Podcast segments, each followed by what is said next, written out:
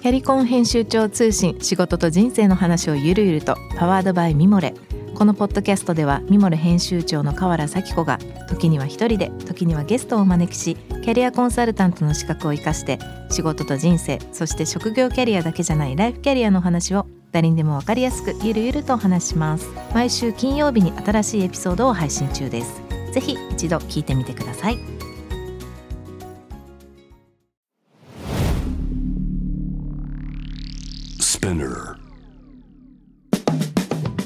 ナビゲーター中道大輔です。Vision to the Future with Forbes Japan このポッドキャストは物事人の魅力を引き出すことで日本のカルチャーの価値を再定義し世界と共有するコミュニティプログラムです。 Forbes Japan Web とは記事として連動し音声では SPINEAR を通じて主要リスニングサービスにてお聞きいただけます。 Forbes Japan Web はぜひ概要欄のリンクからチェックしてください。番組の Twitter、Instagram アカウントは VTTF アンダーバーコミュニティです。そちらの方もぜひぜひフォローをよろしくお願いいたします。えー、さて今回はですね、えー、美容室業界そして、えー、その中でのイノベーション研究を行うフォーブジャパンオフィシャルコラミストでもあります。浅吹大さんをお迎えしてお届けしたいと思います。今日はお忙しいところどうもありがとうございます。こんにちは。ありがとうございます。よろしくお願いします。よろしくお願いしますえっ、ー、とフォーブスの方でも、えー、おなじみなので結構記事を読んでらっしゃる方もいらっしゃるとは思いますがありがとうございます。あのちょっと僕の方からも簡単に、えー、プロフィールご紹介したいと思います。えー、浅吹大さん。大学時代に、えー、環境問題を専攻されその後アメリカで環境問題の、えー、教育事業そして貧困層の教育支援途上国の教育支援などをその中では担当されていらっしゃいました現在は日本でですね美容室業に関わりながら NPO 活動などを通して多くの女性が関わる美容の仕事による途上国のイノベーションを研究中ということではい、えー、港区社会福祉協議会会員そして国際文化会員のごめんなさい国際文化会館の会員。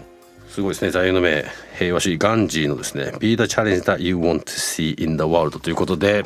はい、かなり視野が広いというかいろんな話をお聞きしたいとは思思う中でですねあのちょっと本当に今回あのお話をお伺いしたかったのはですね、まあ、特に「フォーブス」の方ではあのいろいろと書かれてる中でかなりこう、まあ、この番組のテーマにもすごく沿ってるような日本と、まあ、世界もしくは世界から見た日本というようなことでいろいろと視点をお持ちだなというふうに感じたのでぜひその辺りを引き出したいなと思いつつなんですがこの2回にわたってお話を聞く中でちょっと今週はですねぜひどういう流れでここまで来たのかっていうところからお話をスタートしたいと思うんですけれどもこの浅見さんのここここ最近の活動に至るまでこうどこからこういう話とかどういう視点でこの話がスタートしてって今の浅吹さんがあるんですかね？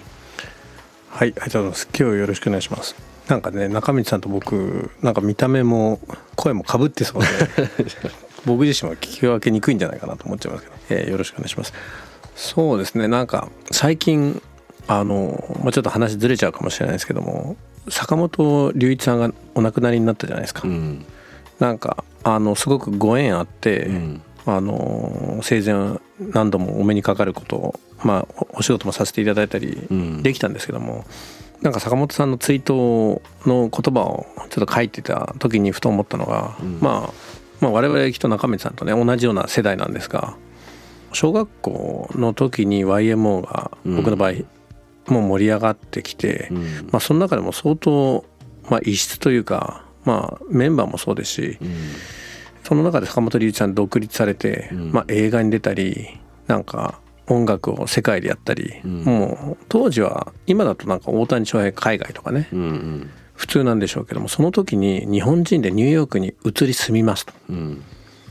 そこでスタジオを設けて向こうで拠点活動するっていうのは相当、まあ、いなかったですよね当時。うん。うん、まあ、そうやりながら音楽をやっててでもなおかつなんか社会的意識が高く YMO 解散した後もあのランドマインプロジェクトとか言って、うん、あの地雷源地雷を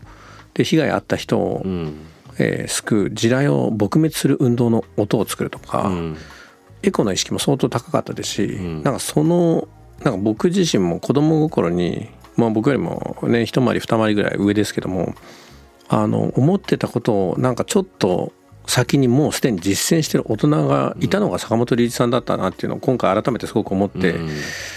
まあ坂本さんが教授がなんかニューヨークに行くっていうとニューヨークに日本人が行くのはありだなとかね、うんうんあのまだあの日本人で大人が金髪の人がいないような、うん。1980年代終わりとか、うん。90年代でよっぽど変わった芸能人とかね、うん。なんか爆竹みたいな人たちがやってましたけどもうん。なんか芸大卒業で世界的に有名な大人がある時坂本龍一さん金髪にしたんですね、うん。1990年ぐらいのうん。あれ大人でこれやってて意外と意外ととんがってるしうん。大人とんがってていいんだとかね、うん。なんかそんなことを常になんか見ながら来たっていうのもすごく僕自身がなんか環境とか社会とかを考える上でもいやいつもなんか正しい人がちょっと先に行ってそれがうん。結構教授だったなっていうのを今回ちょっと改めて自分自身も思って、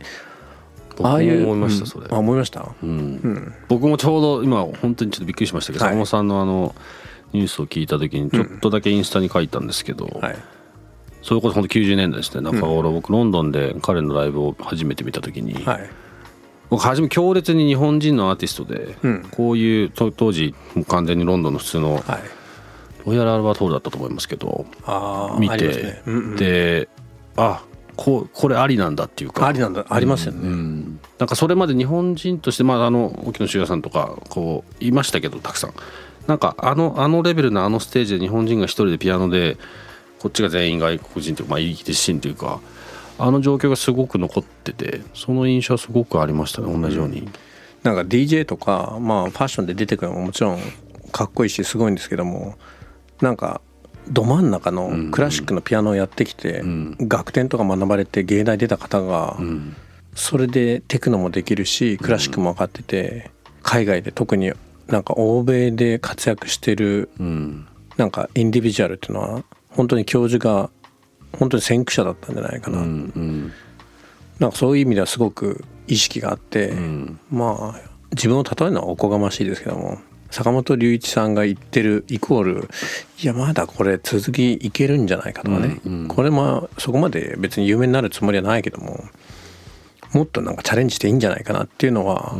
すごく意識してて結局僕自身もニューヨーク行きましたし、うんなんかそういう活動に何かしら参加しようとか、うん参加してても意義あるし発信していこうとか、うんなんか今回ふとなんか自分の人生に結構無意識のうちにというか、ん。意識してたところもあったんでしょうけども、うん。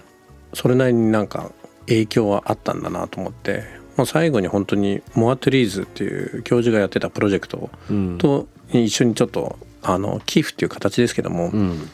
まあ、いろんな形であの参画できてそれはすごくまあ良かったかなと思いますし、うん、なんかちょっとふと今回ん。中道さんじゃないかななんか思うとかありますよね、我々も。結構そう思った方多いんじゃないですかね。なんかやっぱそのぐらい結構インパクトがあったなと思いましたし、なんか気づかされた感じというか、うん。結構そのじゃあまあ当然坂本さんの影響っていうこともあったかもしれないですが、ニューヨークに行くわけですよね。そうですね。ニューヨークはその大学の、はい。日本で大学を出て、そうですね。日本あの、はいからアメリカに行こうと、はい。その時はやっぱりこうそういう環境とかっていうところが結構、イメージとしては少し広げてみたいとか視野を広げたいっていうのがあって言ったんですか？なんか環境ってなんか日本で学ぶとほとんどその時代はあんまり学ぶところがなかなかった時代ですよね。あの僕自身はなんか東京育ちなので環境がすでに壊されてたんですよね。うんうんだからなんか意識してなんか環境をまあいろんなやりたいことある方いるんでしょうけども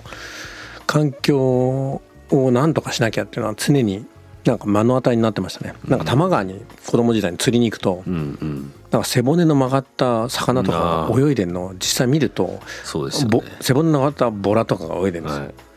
大丈夫かな？うん。やばいよね。うん。なんかゴミも昔すごかったし、うん。そういう意味ではなんか湘南もねわざわざこっちから行ってるのにちょっと水がドロッとしてて、うん。今なんかはるかに汚かったと、うん。大丈夫かなとか。昔は今行ったら埼玉の人怒られそうですけど覚えてるのが埼玉にある綾瀬川っていうのがうん。日本一汚い川とかので散々報道されて、ん。見に行ってみたらもう行く前に近く行ったらもうすごい臭い匂いが漂ってきて、ドブ川の。うん。あれ？と思ってたらうん 100m 先ぐらいに綾瀬川あって、うん。なんかそういうのを体験してくると、ん。なんかリアルにやばさは伝わってくるというか、まあ、それで勉強しようと思ったら意外と日本はできるとこはなく、うん。まあ、それでも、あのー東海大学海洋学部ってとこだけはやってたので、ん。まあやり、まあ、勉強してでも、あのー実家が美容室やってたので、うん。まあ、やりながらどうしようかなと思ったんですけどでもどうせやるんだったら世界の先端がなんかね情報あるんじゃないかと思ってそれで見るんだったらって言ってまあスミソニアン博物館見に行ったんですよ。うん。うん。でもスミソニアン行ったら結構楽しくってうん。あのやっぱりやってたことがより理解されてるし、ん。受け入れられてるしなんか子供向けに環境の話とか当時は一番、あのホットだった社会問題のエイズの話とかが、子供になんかエイズの話を子供にっていう発想は当時日本はなくて、うんうん。あのそういう触のっちゃいけないような感じでしたもんね一番うん、全体的になんか触っちゃいけない、うん、語っちゃいけないみたいな。うん。いまだに今だったらもっと炎上でしょうけどあの中身さん覚えてるか分かんないですけども1990年ぐらいのポスターに政府がなんかあの日本のビジネスマンがタイに旅行に行くとタイで少女の売春をすると。うん。売春買うか。買うそう。それが良くないっていうのを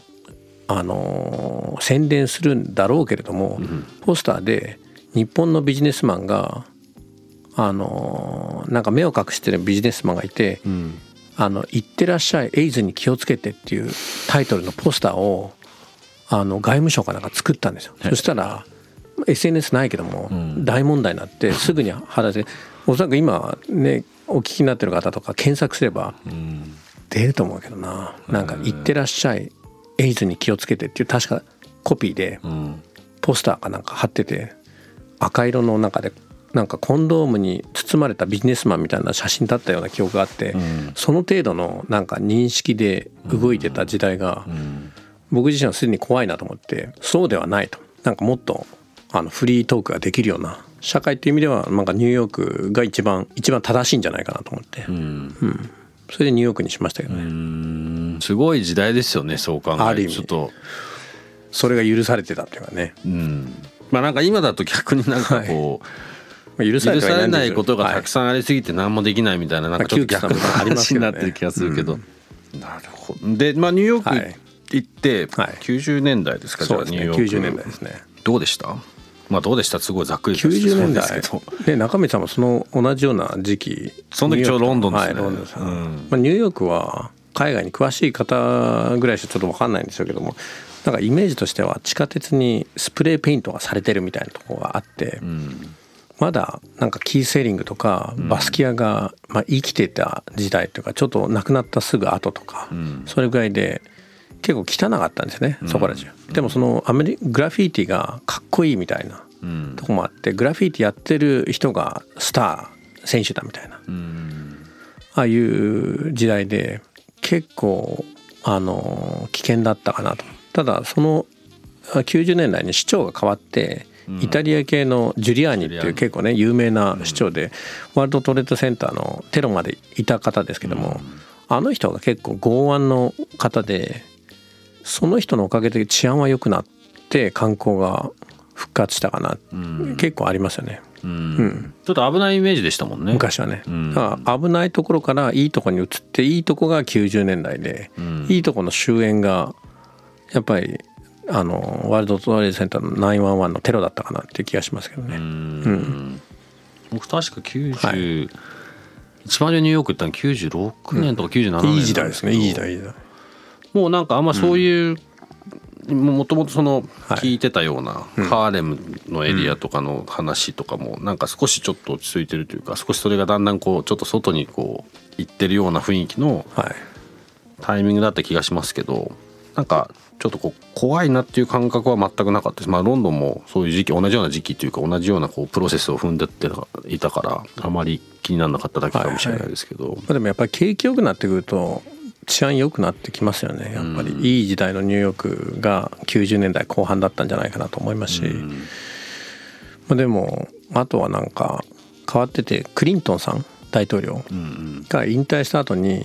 あの南部で育った方だから、うん。結構ハーレムっていうかね黒人社会にも慣れてて、うん。ハーレムにオフィス構えて住んだんですよね、うん。そうするとなんかハーレムもい大丈夫じゃないかとかね。はまあハーレムも日本で思うよりもなんかうん。安全っていうかな地域とちょっとラフな地域とあるので、うん。バラバラですけどでもなんかクリントンさんがハーレムに住む事務所を構えるっていうのは結構あの地元の人からもショッショッキングなニュースでいい意味でいけるんじゃないかとか、んまあ人が元大統領が移動するとうん。なんかお店もできるし、ん。取材も行くしなんかひ観光客も行くし、うん結構なんかなんか面白く変革した時代かなって気がしますよね。その時その、はい。まあかまあ取っかかりというか、はい。きっかけはその環境っていうことがきっかけになったアメリカ、まあ、ニューヨークに行かれて、はい。まあ、いろんないろんななんていうんですかねこう感覚でいろいろ入ってきたと思うんですけど、はい。その当時その日本がそれかなりそういう環境とかにはあまりまだまだ疎い時代、まあ、今も正直まだ疎いとは思いますけどそこからこう向こうに行かれてその目的としていった内容っていうかその自分なりのインスピレーションとしてはこうかなりバーっていろんなことが広がっていったんですか？先ほどのあのスミソニアの件もそうかもしれないですけど。まあ、多少広がりましたけども意外とうんなんかなんか自分家に帰ってきたなぐらいの感覚であんまり温度差はなかったですね。うんなかった。うん、そんなに全く困ったっていうかなんか違うニューヨークと東京この辺を、まあ、行き来は当時よく飛行機で、うん。あの帰ってくる時もあったんですけども感覚的にはなんか東京羽田うん羽田か、まあ、東京川崎間ぐらいの気分でしたけどね。あんまり差はなかったですね。乗ってしまってなんかそこは長いだけなので。う、んうん、なんかニューヨークは、うん、あんまり、まあ、どの街行ってもあんまり気にはしないですけどね、僕自身は。なんか、うん。そんなになんか文化程度の違いっていうのはうん。あんまり感じないですけどでも特にニューヨークそれはなんか街の作りっていうよりもうん。なんかあるじゃないですか。例えば今もベトナムとか行くとインドネシアとかもうん。すごく活気があって、うん。なんか街が燃えてて自分も結構活気があって何かやろうっていうのだとなんか街が動いてて生きてて情熱があってそこになんかすぐ乗れるなみたいな。逆に停滞してる街とか例えばフロリダのパームスプリングとかは老人の富裕層の老人の街なの行っても、ん。あ違う僕はここに住まないと思いますね。だからロンドンとかだとうん。結構活気あるから、まあ、ロンドンの地域でも差があるんでしょうけども、うん。あのーなんか自分のなんかバイブレーションっていうかね、うん。エモーションと合ってると合ってたのでなんかニューヨークとかあんまり、うん、うんうん。違和感なかったですけどね、うん。すごいわかりますね。うん。同じ目線で会話できるみたいな、うんうん。もしくはなんか行く人にあのー逆に向こう住んでてあの2種類の観光客の人が、まあ、ロンドンとかもそうですけどいて地元に溶け込もうとしてファッションしてやってくる、まあ、日本人の方はいるんでしょうけどブルックリンブリッジ見たいとか、うん。住んでる人からすると明らかに観光客っぽい人がいてうん。すごいおしゃれだけどもなぜかなぜかリュックを前に抱えてるとかね。う、んうん。うんきっと危険だっていうことなんでしょうけども。うんいや普通にここ住んでたら別に前にかけないけどなと思ってむしろ、うんあのなんだろう高価なもの持たないでしょと思うんだけども、うん。あの危険っていうかある程度ラフな地域に行く時にルイ・ヴィトンのカバンとかは下げてないっていうとこだけの違いなんですが、うん。前にかけてたら安全かっていう話でもないんですよね。でも、うん、そうするとあこの人慣れてないしうん。あこの街合ってないんだなと。逆に溶け込んでる人は、うん、なんか向こうの服装っていうかねなんかちゃんと温度感を大切に丁寧に感じ取ってうん準備してるなっていうのは、うん。そそういう人はきっと、うん、なんか街に溶け込みやすいし、うん。慣れてる感じがしますよね見てて。まあ中津さんとか全然どこでも大丈夫そうです。何人でもみたいな。そうですね。結構それは。うん。でもロンドンでもそうですよね。例えばうんすごい極端な例ですけどそれは、はい。あの地下鉄にすごい1 0センチのハイヒール履いてる女の人ってまあ結構やっぱ海海外の人とかが多かったりとか、やっぱりロンドンの街で石畳なんではいハイヒールそういうの履く人は大体車乗って移動してる人移動してる。とかそういう機会の時とかは、まあ、そうじゃない人もいますけどとかねなんかそういうのはこう日々の中で出てくるもんだったりもするから。ありますよね。ニューヨークはど,、はい。のくらい結構トトータルでどのくらいいたんですか？10, 10年いましたね。あ結構いらっしゃったんですね。10年いました。ね。行ったり来たりしながら。23年に1回まあたまに仕事がちょっとまああと冠婚葬祭とかでうん。なんか日本東京帰ってくる時あります。そういう時はなんか何度か往復ありますけども、うん。基本的にあんまり帰ってもねそんな楽しいわけでもないし、まあ、ニューヨーク楽しいんだったら行ってください。あんまり帰んなかったですけどね、うんうんうん10年はでもやっぱ一括りとして大きいですよね。僕自身ね。まあなんとなく僕自身の中でもまあ留学してる人でさっき帰っちゃうよ。まああの仕事しててもうん。帰っちゃうよっていう方もいるんですけども、うん。なんとなく区切りでねうん。あの3年いましたとか5年いましたっていうんですけど10年いるっていうとなんとなくちょっとなんか達成感あるじゃないですか。成し遂げたからうんうん。そう他の人いろいろ言ってても「どれぐらいですか?」って言うと「10年いました」「え？ーみたいな「すごいですね」なんか10年1個ハードルかなと思って、うん。そこなんとかいなきゃぐらいに思った えーいない。結構いた方がいいと。向こうでまあいろいろうんやられた中では、はい。こういうなんで先ほどプロフィールの中でもご紹介させていただきましたけどその環境だったりそこから NPO だったりさっきの坂本さんの話もそうですけど、はい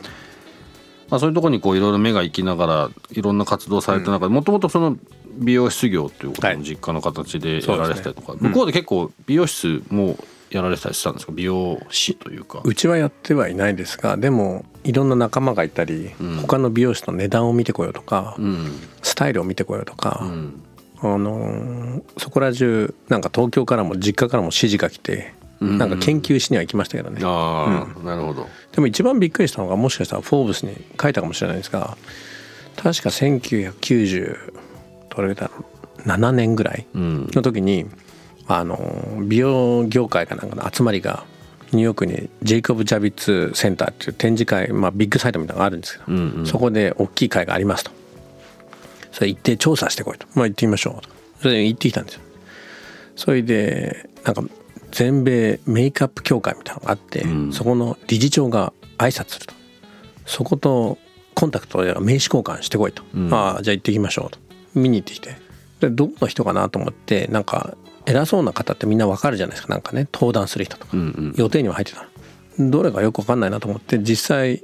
イントロダクションがあってスピーチを出てきた人はうんいまだに思ってるのはなんかシャツを着てるんですが全部なんかはたけてるおじちゃんでシャツが。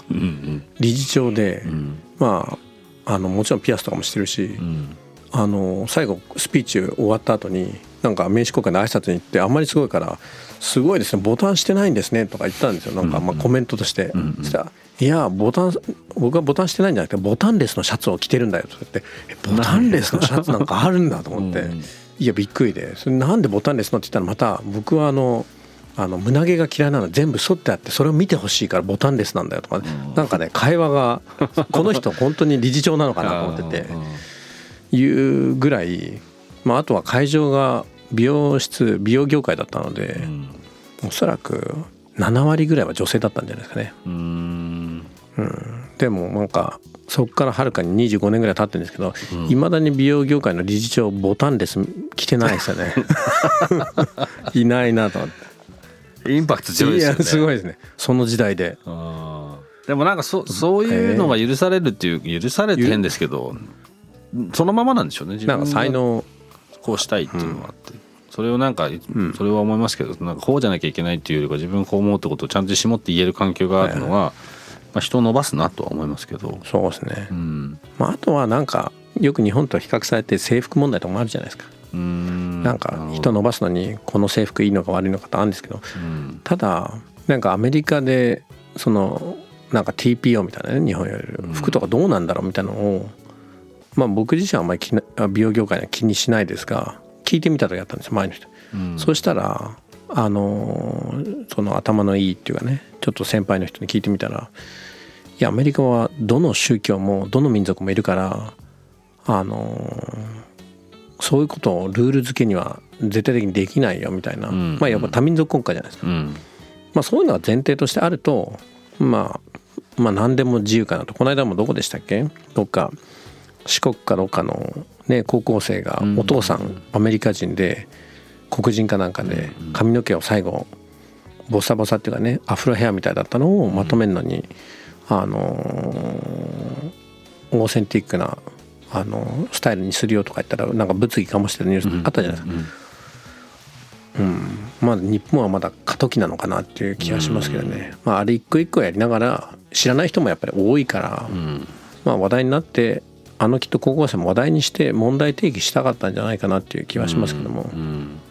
うん。その点で言うとそのおっしゃったようにアメリカって本当に、まあ、基本移民の国じゃないですか、うん。まあ、それで今なんか違う分断の仕方してるのがちょっと逆に気になりますけどはい。あのいろんなところから、まあ、ある種もともといたところがほぼ嫌で新しいこう生活を何か夢見てきた人がほとんどで、はいはまあ、実際その中でもその歴史としては24050年ぐらいの建国してからっていう意味で言うとまだまだこう新しいから、はい。新しいことをしに来た人が結局集まって新しいことをやる、まあそれは当然の流れなんだろうなと思っててうん例えばヨーロッパとか、はい。まあ、日本とか。で中国は歴史っていう意味だと長いと思います。で途中でやっぱり分断されちゃってるのもあって今あれなのかと思いますけどそこから考えるとこう、必然なんだよなってきっと思うんですよね。そうやってこういう新しいことが今はこはい。のすごい長い本当に2,000年とかっていう歴史の中のこう200年とかっていうところで言うと今そういう状況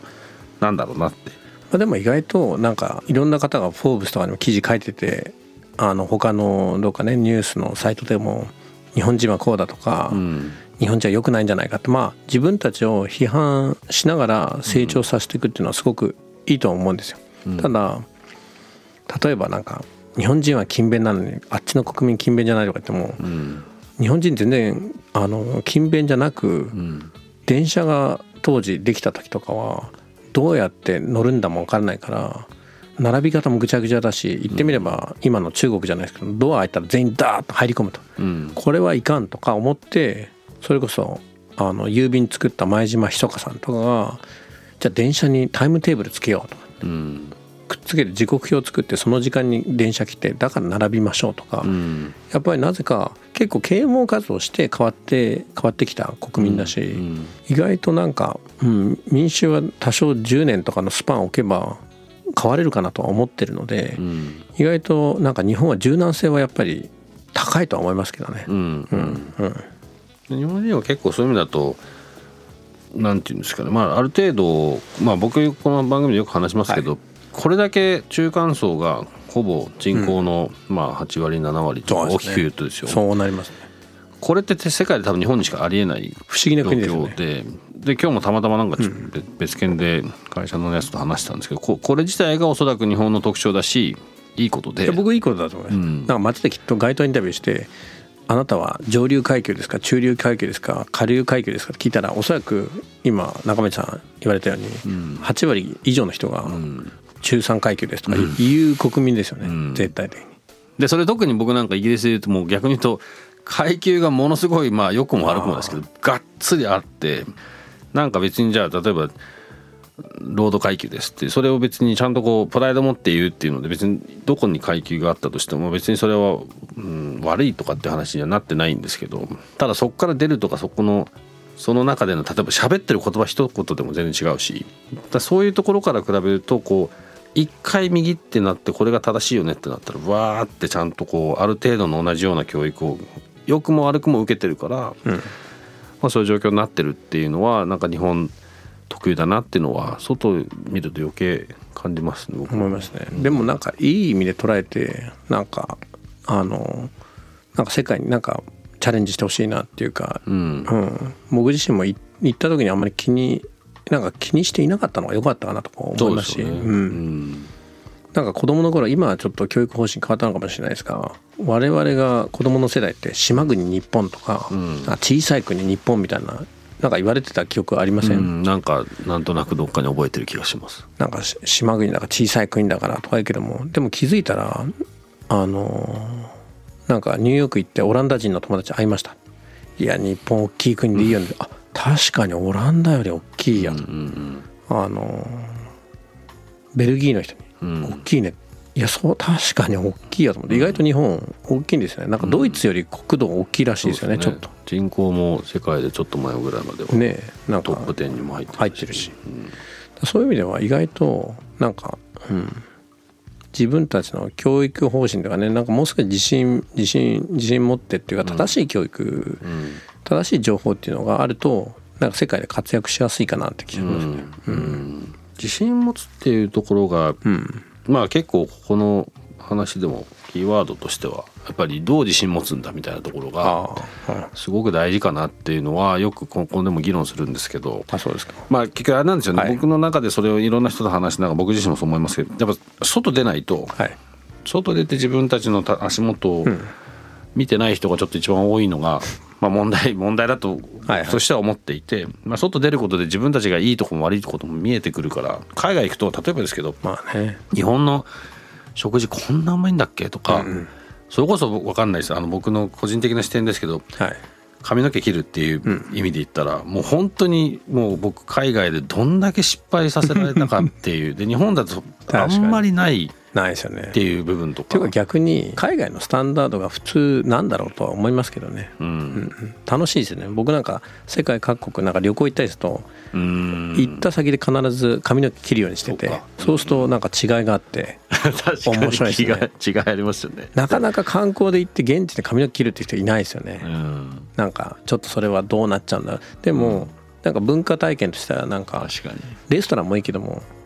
ね観光で行って美味しいもの食べましたけど、一度なんか地元で髪の毛切ってみて面白いですけどね。面白いですよね、僕子供たちにそれをやらせてますけど、ね。僕自身それ確かに。でも自分で直せる人が直せる人も周りにいるし直せるしみたいな感覚はあるのかも感しれないですけど。は大丈夫ですけどね。うん。確かにそうですよね。面なんか面白いですよねきっとね、あっちゃーとかこうなったかみたいな。あります？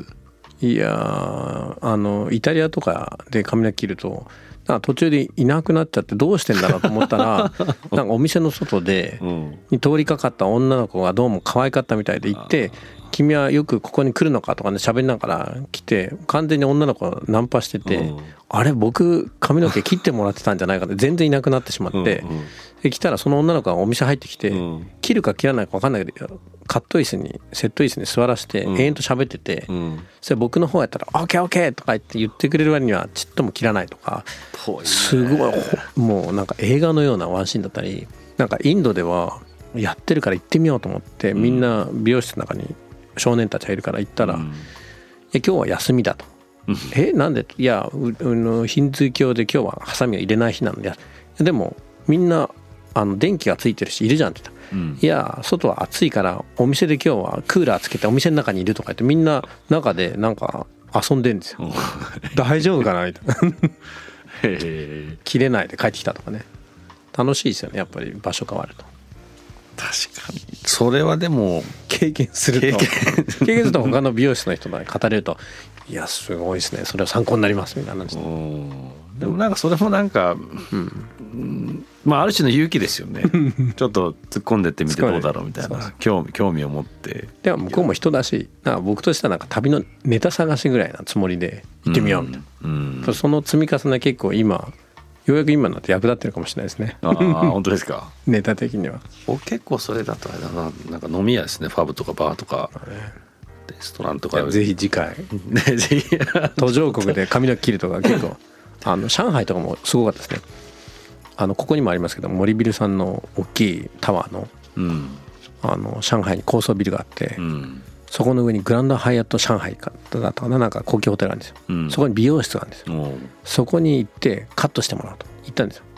ただシャンプーが向こうはシャンプー台じゃなく座ったまんまシャンプーするんですよね当時は。なのでいきなり座った時になんかエプロンがついてるんですけどシャンプー剤頭につけてザーッとなんか洗い始めるんですけどそうするともうなんか目にも後ろにもひたすら泡が頭の上が垂れていくんですよ。うん。えここ確かここ確か80回じゃないかなとかこ公共ホテルかなと思うんですけど全身汚れてきて襟なんか全部泡が入ってきてでも全然気にせずやってて違うんじゃないかって言うけども全く英語も通じずうん。だから筆談できるような状況もなくただただ泡だらけになってシャンプーあってその後カットするみたいな話ありました最後それどうなるんですかそれって？雑に拭いて終わりでしたけどもでも中国の方に聞いたらシャンプーは今中国ではあの座ってなんかそのシャンプーの洗面台がないまあ洗面台に行って洗うのでそれまではなんか普通に座って普通の椅子の上でシャン。へえシャンプーして まあ、うん移動して。移動していや洗う。とそうなんですか。うん、そう。なので洗面台で洗わないっていうのがあの伝伝統的というか一般的な洗い方ですねすごいすごい。すごいですね。すごい。でもそのだってグランドハヤットとかまあそれなりのいやでもまあ。美容室まできっとねそういうとこってねなんか管理はやっぱり専門技術だから管理しないじゃないですか。気づいたらあなんかーそうなんだ。座って泡だらけでした。どこ行っても泡だらけみたいな。みんな普通らしいですねえー。あそうなんですか、だから襟がこの辺濡れてる人はみんな美容室行って帰ってきたらすぐ分かります。すぐ分かる。普通。でもすごい文化体験ですよね面白いですね。みんなみんな必ずやんなきゃいけない話、まあ、必ずうんほぼほぼほとんどの人がでしばらく向こうが住むときっと美容室って一番行きにくいところな気がしません？なんかどうやって自分カットしても英語で表現するの難しいじゃないですか。うんうん10年住んでも結構まあ日本でも難しいですけども、うん。うん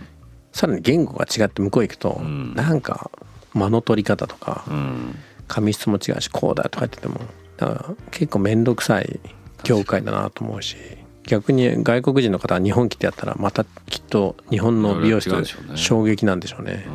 うん。そこまで丁寧にやるかみたいなそんななんかちょっとこうかゆい感じなんでしょうかね逆に。いやありましたね。うん。カラーとかも結構ひどかったですね。なんかああカラーブリーチが結構あのーまあ、と日本と違って皮膚が強いのか結構ブリーチが強いので一気に金髪にはなるんですが、うん。強すぎてなんかやけどしてなんか髪のる毛で際とかかさぶたになったことがありますよね。やややけどで。痛い痛いとか言ってるんだけども大丈夫だっていや大丈夫じゃない。痛い痛いとか言って。なるほど。結構痛かったかなと思って。確かに。肌強いですもんね。きっと向こうの人、うん。なんか、うん、ちょっと違ってましたね。そういうとこまでケアしないですね本当にうん。なんかきっと僕あんまりカラーとかやったことないですけども本当に髪のとこだけやるじゃないですか日本って。きちんと。地肌につかないようにはいあえてとか、でまあそのと当然溶剤のあの強さとかもあるんでしょうけど。いやそれ以来まあ結局自分でやった方が早いみたいな。でも向こうの材料はあの結構強いの分かったんで自分でやる時でさえなんか生え際全部なんかハンドクリームかなんか塗ってああ薬剤つかないようにしてやりましょうみたいなね。でもそういうのもあれですよねこう違いというか生きる 生きる技っていうか。切る技。人間力つきますよね海外作る人。だから結局はみんな海外行けってことですよね。そう思います。からそれは結構ね。行くと、うん。日本がどんだけ丁寧にや例えば今の話もそうですけど、細かいことにケアしてやってるとか、まあそれがいい悪いとか好き嫌いはちょっと一旦置いてとして。そうそれはそのケアのあれはすごいなって、まあ、結局それのなんか延長線上に例えばまあちょっと行き過ぎな部分多少あるかもしれないですけど時間通りに電車が来るとか、はいはい。僕日本以外で感じたことあんまないしそもそも来るなんて思ってないしそうですね。トイレが公公衆のトイレが、はいまあ普通に入れんだろうと思って行ったら普通にちゃんと入れるとか向こうなんかほとんど動いてなかったりもするしそうですね。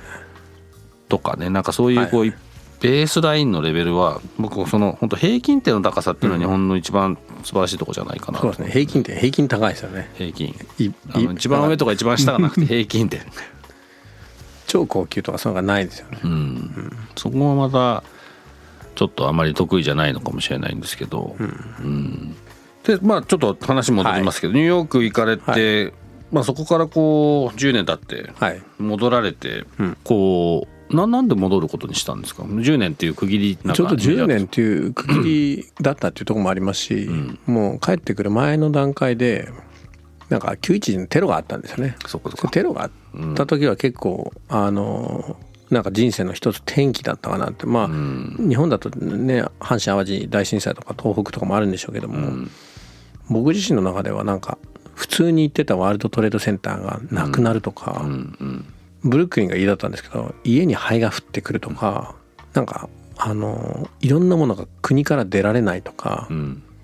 相当なんか常識がなんか覆されたかなとか思いますよね。うん。なんかあるものがだってなんかねビルディング例えば今も森タワーありますけどこれがなくなることってあるんだよって言ってもうん。いやそれはまああるかもしれないけども1億分の1だぜとかいう話じゃないですか。うん。でも実際に2つなくなっちゃったとかいうのは、うん。世の中のものはその時に CBS っていう向こうの番組で有名なダン・ラザーさんっていう有名なアンカーマンがいたんですけど、うん。見てて、あのー今回の一番ショックだったのは世の中のものはあの必ずなくなるっていうのをもう一回再認識させられたみたいな話をコメントにしてて、うん。あの全くそうだなっていうかねなんか全てそこに未来英語あるとは限らないみたいな、うん。その現実を突きつけられたかなっていうかなんかそこが一つ大きかったですしあとは、今だったら分かるんでしょうけどもタイムズスクエアになんか戦車とか置いてあのたくさん軍人がいてニューヨークの上を戦闘機がバンバン飛ぶんですよ。毎日のように、うん、なんか戦争を追っ始めるのかみたいな、うん、ちょっと若かったし日本人の部分は多分にあったからいや戦争は反対でしょみたいにちょっと思ったんですよ、うん、その坂本龍一さんじゃないけど、うん、そんな感じで思って、まあ、そろそろいいかなと思ったんですがでも今考えるとあそこに出てるのがきっと報道に流されてアメリカは世界中にニュースが BBC とかね CNN で流れて、うん、アメリカはタイムズスクエアに戦車を置くぐらい本気だぞっていうのをまあ伝えて戦争がいいか悪いか別ですけども、うん、それのメッセージのために大人はっていうかね政府はやってたんでしょうけども、うん、住んでる方からすると家の前の通りになんで戦車いるんだよ俺たち戦争やるのかよみたいな。うんうんうん。でもなんかそのその戦争気分なんかプロパガンダだったんでしょうけどそれもちょっと嫌だなと思ってて、それでちょうど日本もなんか新しい時代に入ってきたので、それでまあちょうど10年一区切りでいいかなと思いましたけどね。うんあのタイミングのあの時のニューヨークは多分、まあ結構周りにも何人かそういう方あの時にあの場所にいた方いらっしゃいましたけどまあまあ多分きっとすごい現実ですよねきっとね。すごいですね。普段はその映像、まあ、ちょうど僕日本にいたんですけど、うん、映像を通して見てても、うん、こっち夜だったの時ねあの時は。で朝になってあれ見た時にも、ちょっと正直よく分かんないような状況だったし、うん、理解できにくいですよね。できにくい。うん。向こう朝ですよね。あれ朝朝8時とか、ね、朝朝で。午前中の話ですもんね、あの時にちょうど偶然ですけどもロシアの学生がフィルム学校の学生が、えー、ワールドトレードセンター近くの消防署のドキュメンタリーフィルムを撮ってたんですよね。あのそれで、まあ、よくわかんないけど撮りながら僕もぜひ事件起こったから一緒に消防車乗って撮りに行きたいって言って「いいよ」って言ってくっついてったフィルムがどっかドキュメンタリーであって、まあいまだに DVD とかあるんじゃないかなって気がしますが1年後に全米で公開されたんですけども、まあ初年度はちょっと厳しかったっていう。すごかったですね。なんかどうですか？あのカメラ持ったものだってロシアの留学生かなんかが来て、うん、爆風に飛ばされるのを消防署の所長がかばってくれて消防署の所長の上に全部瓦礫とかバーって降ってきて、それ全部普通になんかハンディカムで撮ってる映像なんですよ。もしなんかご興味あったらっていうかねなんかチャンスあったら、なんか衝撃でしたね。うん。あの現場に行ったの。なんかそういうのもあってまあ、衝撃でしたけどね、うん、まあでもそういう意味でもちょっとこの10年っていう区切りから、うん、まあ大きな区切りを迎えてまあ日本に戻られて、そうですね、まあ、それでも多少そこからも少しあの時間経ってると思いますが、はい、まあちょっとそのから結構この日本に帰ってからそのね、はい、外から見た日本っていうところから日本に帰国してまたい。ろんなことが起こってると思うんでそれちょっとまた次回もう少し詳しく、はい、ありがとうございます。聞かせていただければと思います。はい、今日はどうもありがとうございました。はい、ということで、ありがとうございます。今回のゲスト、遊びき大さんをお迎えいたしました。次回もよろしくお願いします。よろしくお願いします。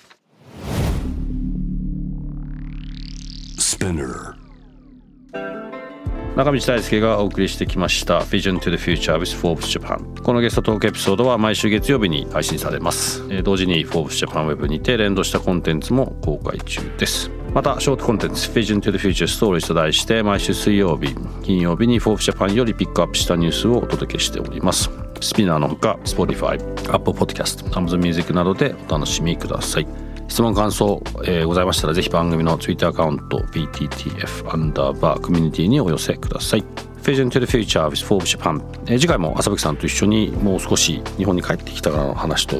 まあ、今後の話も含めて、えー、またもうちょっと話を聞けたらなと思います。ぜひお楽しみにしていてください。ここまでのお相手は中道大輔でした。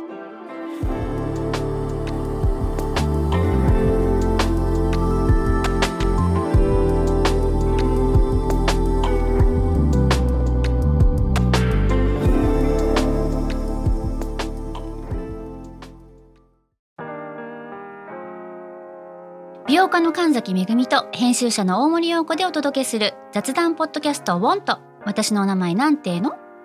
ふと私って誰なんだ？と自分がぐらついてしまうそんなあなたと毎日を楽しくするサバイバル術を一緒に考えていきます。ボンとは毎週水曜日朝5時に配信。ぜひお聞きのプラットフォームでフォローしてください。